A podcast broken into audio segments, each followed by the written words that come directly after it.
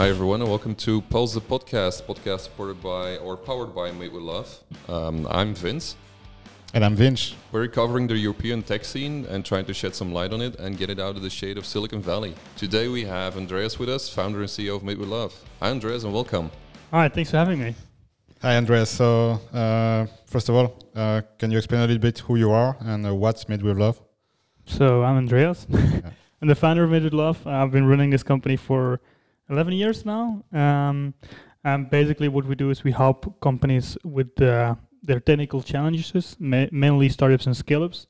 Okay. Um, and so, myself, I've been in startups since w- I knew it actually. never done something else. I never Since worked forever. somewhere. So, I've been, in, I've been in it forever since. Uh, uh, I think I was in the Amsterdam startup scene before the word startup was even invented in Belgium. So, yeah, been around for a while. cool. Uh, so I think one of your job is to become like a CTO in the companies you help. Yes. And uh, I saw that you have been CTO in like about 30, 20 maybe startups and scale ups. 22 and counting. Okay. Cool. So so you obviously have a good experience of what a CTO is. So for you, uh, what for you is the definition of a good CTO? Yeah, that's it's a difficult question because it it depends on the stage your company is in. Basically, in the beginning, you need to have this kind of what I call hacker type CTO, which is like a person who can quickly create things, um, proof of concepts, uh, like first versions of, a- of a product, which shouldn't be very stable. I mean, they should be able to to to of course deal with the what your customers need, but yeah. They don't have to be able to scale massively, let's say. Yeah, it's to get product market fit. Yes, exactly. Yeah. and then at, at one point in time, you need to shift into these kind of more like uh, process-oriented way of working, where yeah, you have that product market fit, and you need to scale it up. So then, as a CTO, need, you need to shift your focus to to stability and to to quality, basically. Okay. Um, and then uh, that's typically also the time that you you raise uh, like a series, uh, maybe an A round, and then in that in that time frame, you start yeah having to deal also with external uh, people, stakeholders like your board, but also like you'll be onboarding a lot more developers. Uh, so you need to take care of that as well. Um, so yeah, there is a lot of things to to to take care of, and uh, so in in that kind of position, you're a completely different person than than you were in the first days, let's say. So um, I'm not a believer that every C- CTO can like grow in that position uh, from day one till till like you're a company of like 500 people. But yeah, it has been proven that it's sometimes possible. So you say most of the time you have to change your CTO at some point because it's not Yes. following up with uh, Yes, the growth of the company. I think in an early stage startup, you don't necessarily need a CTO. Um, Mhm. I would never name a developer a CTO unless he's a co-founder.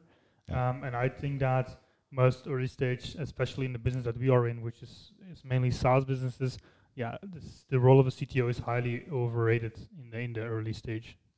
And do you have a good example of someone that was a CTO at the very beginning of a company and then still is the CTO when the company is like very big? I don't know, it's scaled up or Oh, not by heart. that. No. Yeah, maybe that doesn't exist. So I, I guess it does. Uh, that definitely it does. Um, but yeah, if you look, for example, at at, at Werner Vogels, uh, the CTO of Amazon, he has been in, uh, with Amazon since I think 2000 or something. So he's been Mhm. uh, around for a while, and he, I think it was like one of his first jobs. So it's not that he had like huge experience before that. mhm. Um, so I do think it's possible, but these guys are kind of the yeah The Cool. exception to the Yeah. rule, probably, yeah. exactly yeah. cool. Um, so as as we said, like you you worked in a lot of companies as a CTO and maybe as other positions. What are the most common problems uh, startups and scale ups have? Uh, most generally speaking, but also when it comes to product and engineering. Yeah, that's a good question. So we get a lot of calls, mainly from from investors and, and company owners, um, asking us for assistance, and they always think it's a technical issue. So they they call it and they say, Mhm. yeah, they're the tech team, they don't have it under control or whatever. And then when we dive in, we we often find out it's it's more of a people slash cultural issue. So in a lot of different cases that we have seen, the tech was okay-ish, um, but the people, for example, were not able to explain the problems to their management. Yes. Um, but also, yeah, like very toxic environments are, are of course a problem. Uh, teams not taking up responsibility, um, no sense of urgency, those are the kind Mhm. of typical things that we see. And, and as a manager, sometimes it's extremely. If you're not a non-technical manager, like like a CEO or or a co-founder, and and you don't have that technical um, experience, it's very hard to to to kind of um, understand like if they're saying the right thing, you know. Um, so technical people they, they have the tendency to throw around with very technical terms, and so it's very Mhm. easy to to overwhelm a non-technical person with things uh, that they think that you have everything under control, you know. Um, Yeah, exactly. So yeah, so it's do you, how do you solve that? Because I mean, technical problem for me it's maybe easier to solve. People problem maybe you have to it's different. You have to change the people, or you have to fire people. Yeah, yeah. So it takes time. That's that's that's one thing. So it's not that you can change it from day one.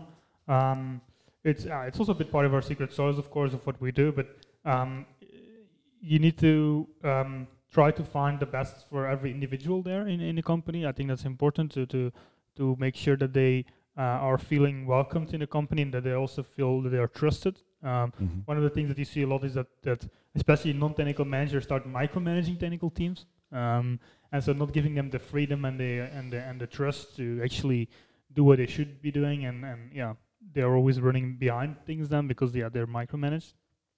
Um, so um, yeah, and, and yeah, sometimes you have to like when you have like very toxic people in organizations, sometimes yeah you indeed have to fire them. That's uh, that's the consequence of um, of things and. Uh, there is this saying that uh, that goes hire slow, fire fast, and that's something that's extremely hard to put in practice.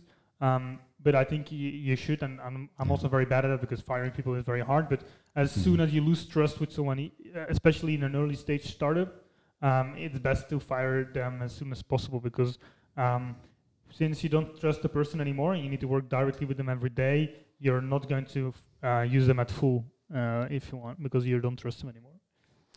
Yeah, it's it's als- also sometimes it's a question of trust, but I think sometimes the people are you see rock stars in companies, and that that's actually toxic for the company. Yes.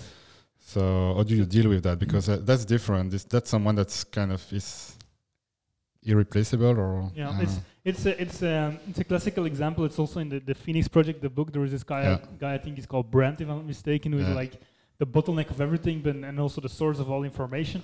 And yeah, and actually, in a lot of situations we dive in, we find that kind of person, and and uh, typically they are in the company for a long time, um, and and typically they're kind of lone wolves as well. So they they are they are able to fix everything and and and and, and understand the whole uh, architecture of the of the of the of the company, but also they are a very big problem because they're not sharing anything about it. Mhm. Um, it's not in their interest to share actually, because they like to be the I yeah, mean, they want to be the kind of firefighter, Yeah. know-it-all person, but yeah, at one point in time, maybe they want to leave the company or or they get sick or whatever, and and, and those are typically the people who say that they're always busy and never go and go on, can go on holiday. mhm. Um, so I think it's also in their interest to, to actually yeah, get them out of that position. And so how we deal with that is um, we try to isolate them um, so that that um, they're kind of outside the normal workflow, so that we kind of yeah bypass them, uh, not bypassing them in their knowledge, but bypassing them in terms of uh, the dependency on them. And so we, Mhm. we always say we make them consultants to the organization. So we put them on the side. We they need to their own job is to actually coach the team and Yes. and share their knowledge. Um, so write things down, write a lot of documentation. Um, yeah, and, and with most people it works. Um, sometimes we had cases already where, where it was not the case, and that six, of course. But um, they they also realize that they're in that position, and, and if they're open for change, Mhm. um, it can work out nicely, actually. cool. All right. Um, moving a bit further and, and looking at what Made with Love is, we're well, Made with Love is a remote first company, right? We're you're doing everything, um, and I can say we because I'm part of Made with Love. Um, you're doing everything remote, remote first. What what is the biggest difference between remote and remote first, or what is a remote first? Um, I mean, let's first.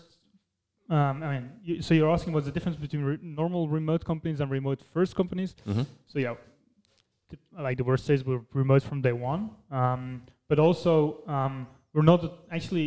I wouldn't consider us ourselves as a completely remote company, but we have a remote mindset. So we do have an office.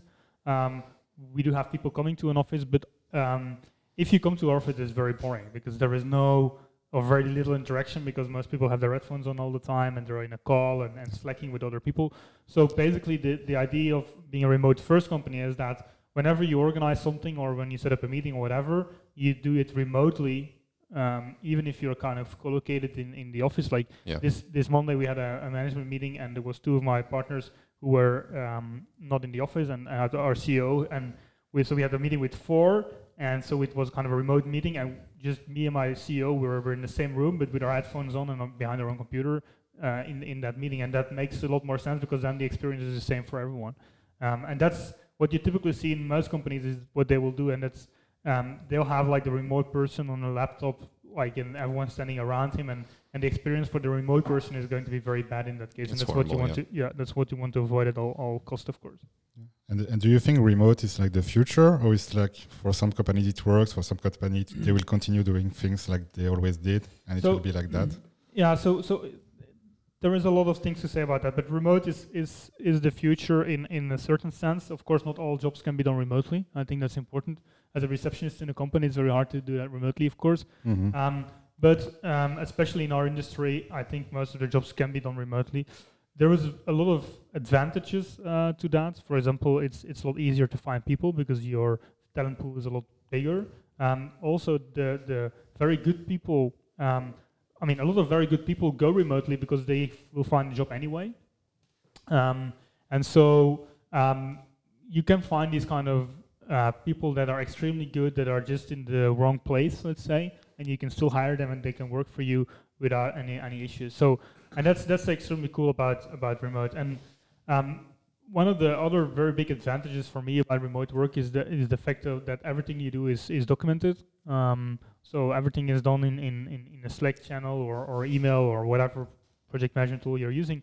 And the communication and documentation is at a way higher level than, than anything else, which is extremely nice. It is very nice, and I'm really convinced about remote work as well. Like having experienced it for almost two years now, it's great work this way, and you do have the the big advantage of ev- everything that is documented. You work with people who are able to communicate really well, Yep. which is very nice. And when I talk to other people about remote work, um, companies in Belgium that that aren't working remotely, the question or the the remark I get is, yeah, it's probably not for us. We're not able to do it, while they're actually doing the same stuff as we do. Yeah. So, I- I- and I guess it's it's one part of belief and one part of how to organize yourself as a remote it's, it's, company. it's also about who you hire. So Yeah, um, because we are a remote company, we hire people for working remotely. Um, and so a lot of companies hire people um, that are that I mean, it's not only about having to come to an office, but if you're not like responsible or if you're not a good communicator, you'll never be able to function in, in a remote company. So that's that's really where that on on really the hiring already there should be a, a, a, a very big difference. And if managers are not up for being re- remote because they cannot trust their people, then yeah, there is no way that you can turn such an organization into a remote organization unless you make drastic changes to, to how you deal with things. Yeah, imagine you have the the right set of people to go remote. How would you organize yourself? What would be the next steps? Uh, it's funny. I, I was having a discussion with someone uh, at SaaStock a couple of weeks ago who was in, in, in a session I was giving, and she was saying that she was introducing remote to her company. And um, the first thing that they would do is to do a remote week. So they would start with one week, everyone from home or wherever, just to try it out. Okay. And I think that's a pretty cool concept because then you get started and everyone gets the hang of it without having um, the risks of yeah let's let's get rid of our office and whatever, but just test it out for a while and see how it works. I think That's that's, a good. cool. She was coming from Automattic, so which is a completely remote company as well, uh, and she wanted to install that culture in her new company, so makes makes sense. Um, I think it's maybe a good way to start. Um, also, what you see is that, of course, homeworking, and, and that kind of also answers uh, what, what Finch was asking earlier, but um, homeworking is going to get more important because, yeah, traffic jams, especially here in Belgium, like there is traffic congestion everywhere. Uh, Mhm. It takes people a lot of time, like three hours uh, a day, to, to get to their to their office. So you see in a lot of companies already that they that they are doing homework, uh, like w- that they are allowing like one or two days a week homework. But if you allow that for your whole team, probably n- it's never that your whole team is on site, right? And so you are already kind of a remote company. Yeah, most companies Yeah. actually uh, the biggest ones they are already remote, even Yes. though they say uh, we are not remote, but they already have offices Exactly. everywhere. Yes. So yeah, the- so so the, the most companies are already remote, but they're just not adapted to it. Uh, so they have meeting rooms with very bad, um, yeah, Zoom or whatever facilities for video conferencing, and then yeah, that just sucks big time because um, what what happens in those kind of situations is that they they kind of delay decisions up until Yeah. a moment that the, the decision makers are together in an office, which yeah, which makes the company slow down because yeah, they're just delaying everything, and that's very sad. Yeah. I, I want to quote something from Steve, actually, Steve Tauber, which is a, a working uh, with Made with Love. And he says in his tweet, he says, I've said it before and I will say it again. Remote work shines a spotlight on this function. So your problem isn't with remote work, but it's with communication or people or culture or knowledge sharing or, or technical deficiency, etc. Exactly. Yeah, that's Yeah. that's what I was saying about about the micromanaging.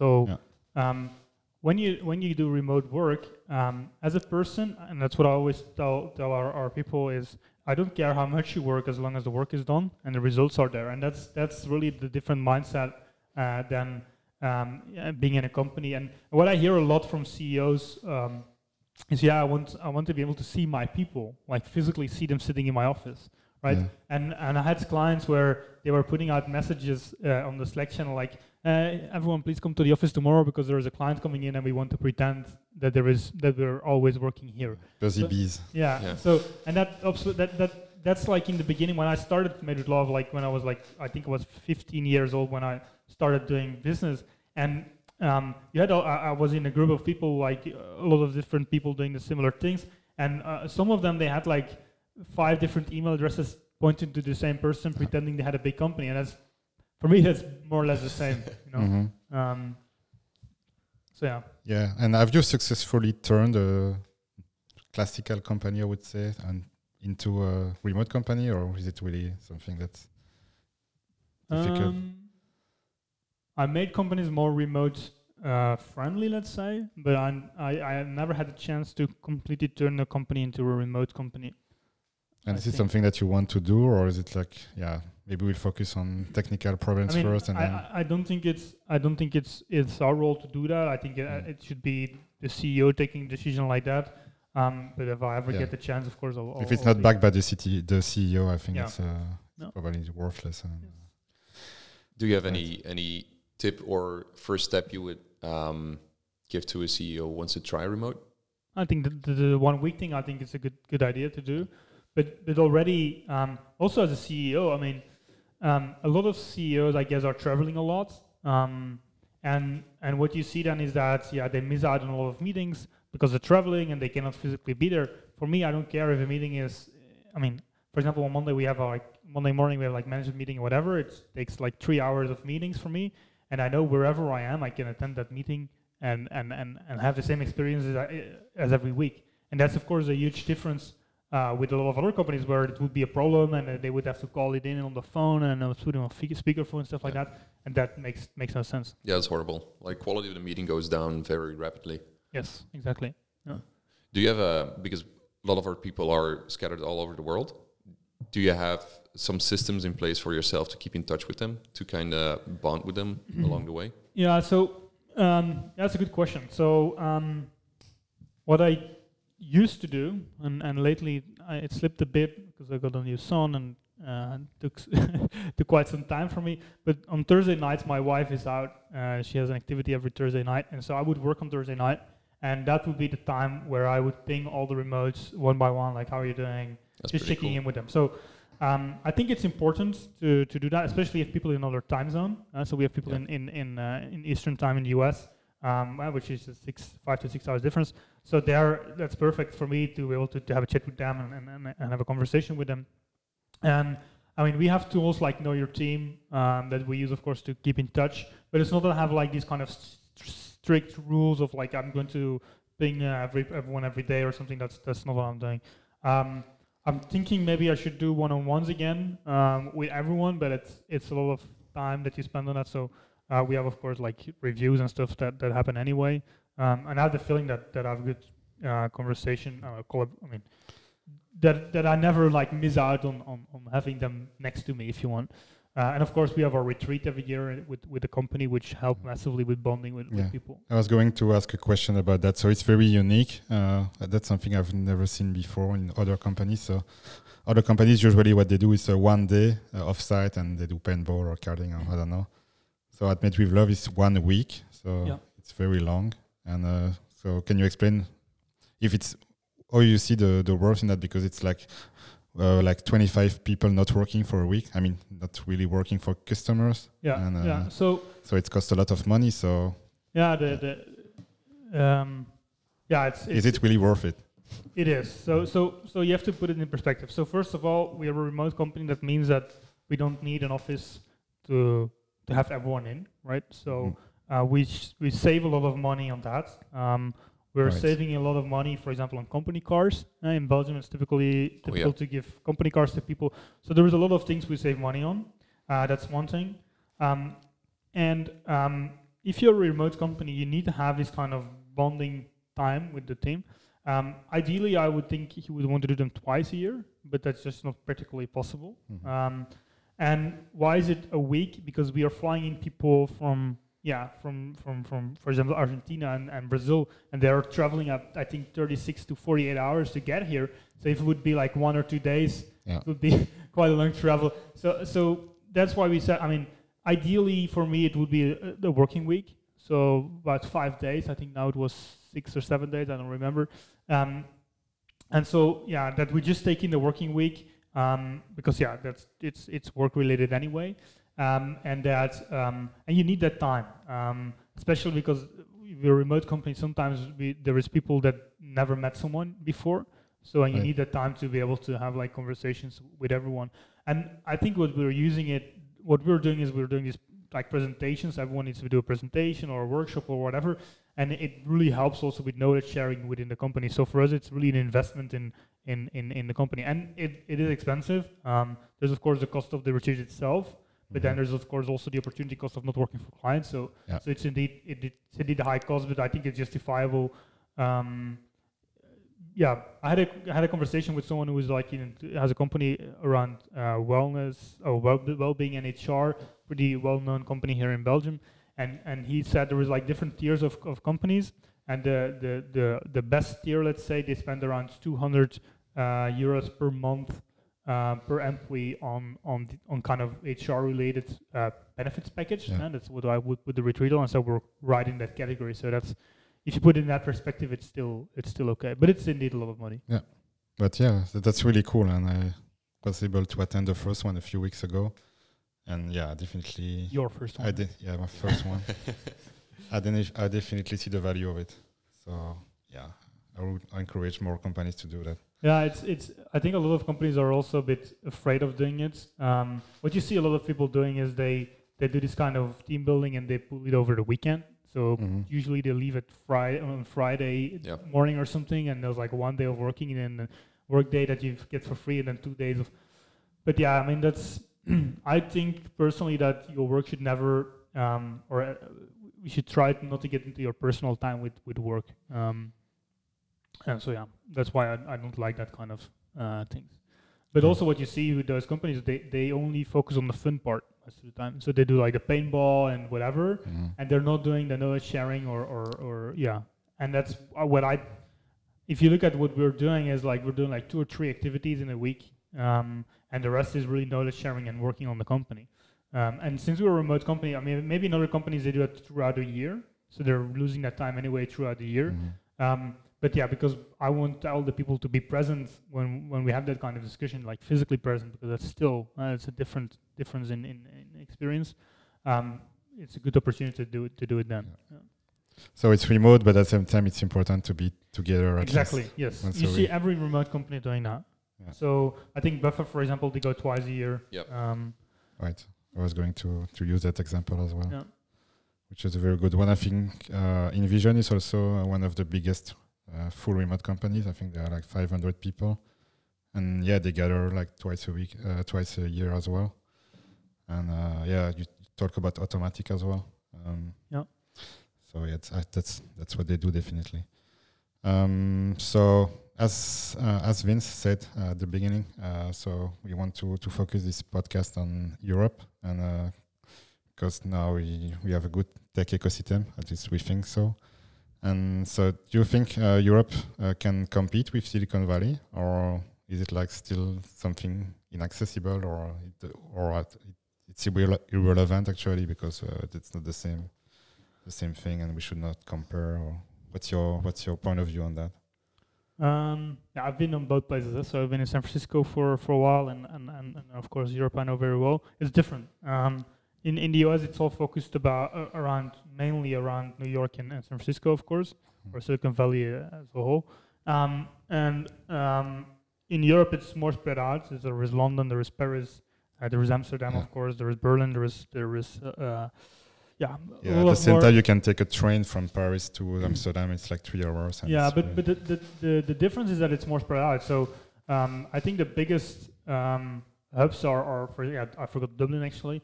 Um, but what you see is that is that um, also the, the rounds of funding, um, mm-hmm. like what we call a Series A in Europe, is a seed round in the US. Yes. Um, and so, but that's actually is changing. So that's good. So we're catching up, and you see that also. I think the investment in in, in Silicon Valley is slowing down. Um, but yeah, it's it's something that um, I, I, wouldn't say we're, we're catching up because of course historically they have way more capital in the US. Um, but we're we're we're, yeah. we're, catching up on, on a lot of different things. Yeah.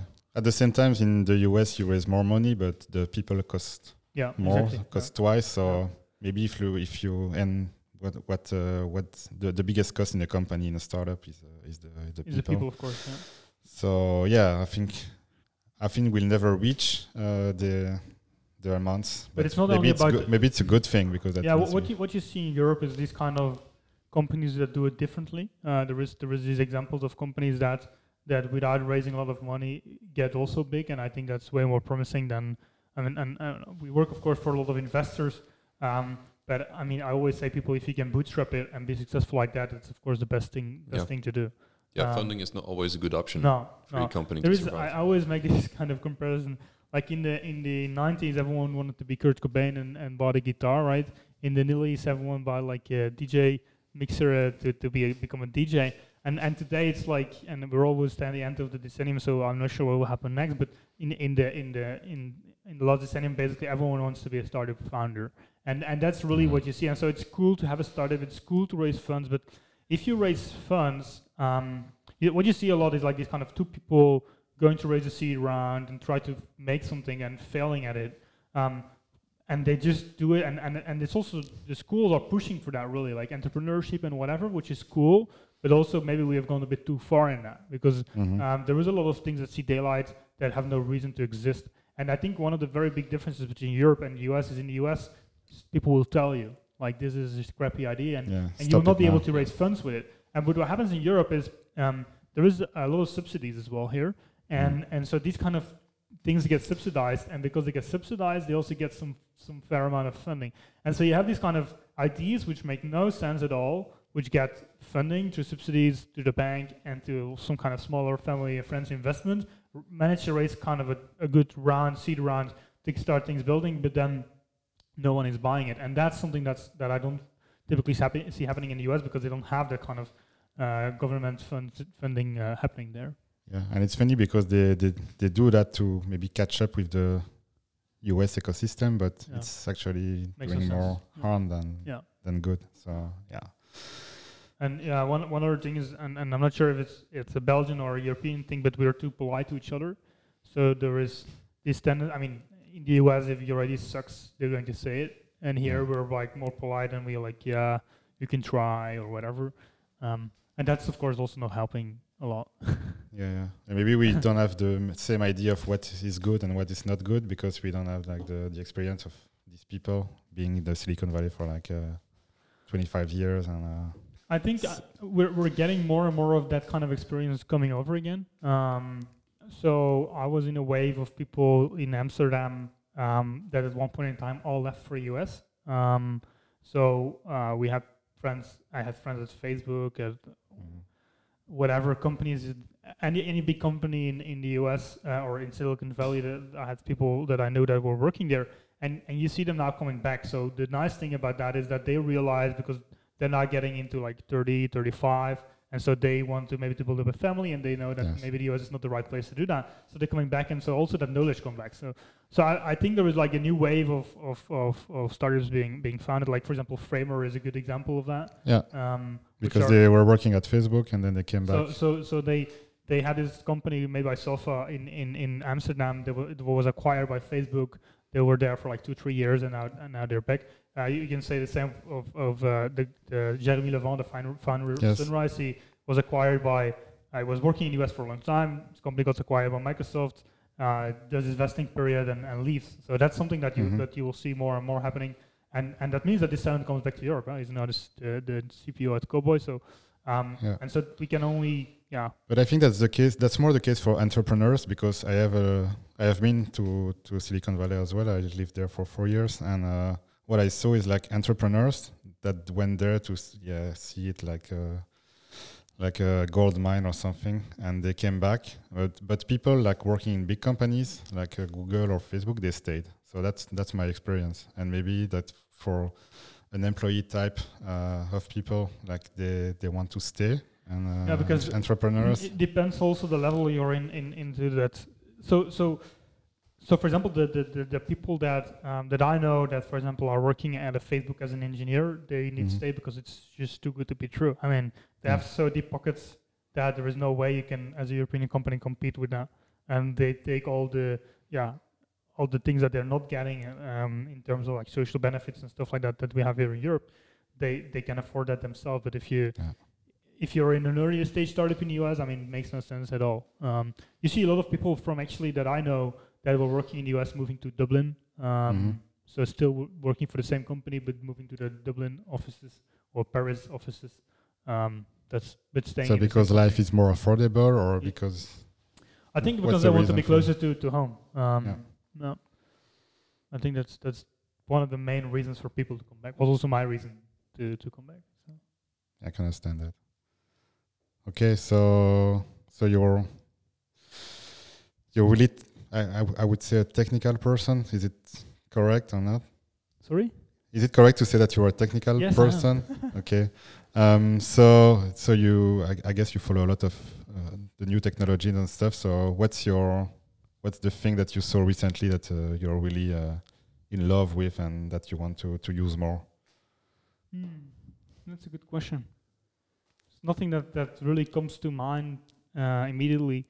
Um, I try to keep in touch with everything that we do. Um, so I do some programming. I try to get to do some DevOps stuff, and, and recently I tried deploying a uh, Dockerized application into Kubernetes, and just the way that that kind of ecosystem changes how applications are deployed and run. that really impressed me. So the the fact one one of the things that really um, amazed me is like I've always been frustrated by the fact that a web server um, most of the time just works on on on the the naked domain, let's say, Mm-hmm. and so you can do routing on on the domain level, and your application does the routing uh, based on the URL, right? And um, with with Kubernetes and Ingress, you can actually route different uh, URLs to different applications. And that's of course what Google has been doing for a long time. Like you have google.com, the, the, the Google itself, but then there is Google News, which is google.com slash news, and they've been Right. using like that technology underneath. And with the with the normal Apache or Nginx web server, that's I mean with with Nginx you can do it as a proxy, but that kind of blew my mind. Like yeah, it opens so much possibilities in terms of like how you can deal with things. So so yeah, maybe that. So it's things like that that were impossible like five years ago are now yeah, I mean, available for everyone. Yes, exactly, and it's changing. Of course, everything is changing rapidly. Um, I've also been been, been diving in a bit into React Native um, for Right. for a project that we have been doing, and and so there also like mobile development for me was something I always wanted to dive into. I did like maybe three or four times, started like a Swift course and whatever. Yeah, same But- here. Yeah, but then I was like, yeah, f- uh, maybe later. I Mhm. think I even started with Objective C first, and then and then the React Native came across, and, and I was just use, being able to use JavaScript to make like a good-looking mobile application, and that really impressed me as well. Like the the amount of effort that you have to put in it is way lower than than anything else. So, yeah, th- I I think agree. those kind of things are I mean, I think in the end we will end up with one language, which is JavaScript on everything. Um, not sure if that's a good thing or not, but um, Some people will not like it, but uh, yeah, and but but it's it's it's impressive to see how that kind of ecosystem is is evolving rapidly. I think like five years ago, it was nowhere to be seen like that. yeah, and also yeah, f- it's mu- much easier to do some stuff. So maybe we'll need m- less developers in the future. So you, you see the You know, the job uh, evolving. I, I say there's three types of developers. I don't know if you know, but, uh, but it, it's, it's a bit like the, with the CTOs. But there is what I call hackers. There is what I call developers, and there is what I call software engineers. Mhm. And so the hackers are people that can take a tutorial and do it? So they take a tutorial and they, they can finish the tutorial and maybe adapt it a bit to their situation. or they copy paste from Stack Overflow. Stack Overflow copy Mhm. pastes exactly. And the script kiddies, uh, you can also call them. Right. Then there is a developer, which is someone who can take the documentation of a framework, for example, let's say Express in, in, in, in Node or, or Laravel in PHP, and they can use the framework to actually make something, right? That's what Mhm. I call developer. And, but they are not the ones going to make the, the framework. So that's what I call an engineer, which is a person who can really come up with the architecture and, and the, the difficult things underneath. And so um, I think for the script kiddies, yeah, they're going to get a hard time. Um, they'll move more and more into just clicking in interfaces to do things like with Zapier and stuff like Mhm. that. Um, Or they de- will become developers. yeah, but yeah, hopefully for them, Yeah. yes. and the developer's job, of course, it, it will it will be there, but it's it's less interesting to do. And the software engineering job will be there forever. There is no Yeah. way that that that I mean, as long as I live, the code will write itself. So there will always be have to be someone who is writing like the the, the actual framework Yeah. things are happening. Yeah, that and I guess the the focus of an engineer or developer will be completely somewhere else. Like if a framework will allow mm-hmm. you to do something, you can focus on on another part of the application. Yeah, all right. But you, you're right because i- if even if robots replace some people, we st- you still have to build the robots. Exactly. So Yeah. that's what the software engineers will do. Yeah. All right. Um, I think we'll do a last question, and uh, that will be that will be the the end of the our first episode of this podcast. All right. Um, Um, so you can do uh, you can do it, Vince. what's next for you and for Made with Love? Ah, that's a good question. Um, let's start with maybe love. Yeah, there it's um, we always say we don't want to grow, so so and that's something that we that we really believe in. Because there is a lot of when when I talk to people, and they always ask me like how many em- employees you have and um, what's your revenue and all of that kind of stuff. And I really don't care about that. I just want to make fun and, and have a nice company. So we we really don't have these kind of targets like in two years we want to be with 100 people. If we wanted to be, we could be, but I don't want that. Um, so for Love, more of the same, uh, but at a different, different level. So we are always getting better and better at, at at what we do. We have very good people, and our people are also getting better at what they do. So um, yeah, for for me, it's really staying on the on the same route there. Uh, for me personally, um, for me, it's a kind of I'm in, I'm in a kind of split position where I'm of course the CEO of a company, so I need to be able to run the company, and then I also need to uh, I I really want to deal with clients as well. So if you're a typical CEO of a company our size, most of the time you're not involved in projects anymore. You're doing like administration and whatever, blah blah blah. I today I would say it's like 50-50. Um, and so I really want to get more client work in there. So um, we're, we're actually going to hire someone new to take on a bit of my business development responsibilities and, and, and kind of internal project management, so that I get more free time to to focus on on building the company uh, uh, in in one way, but also spending time with clients because that's what I, I really like the the most. Um, so yeah, that's what I think.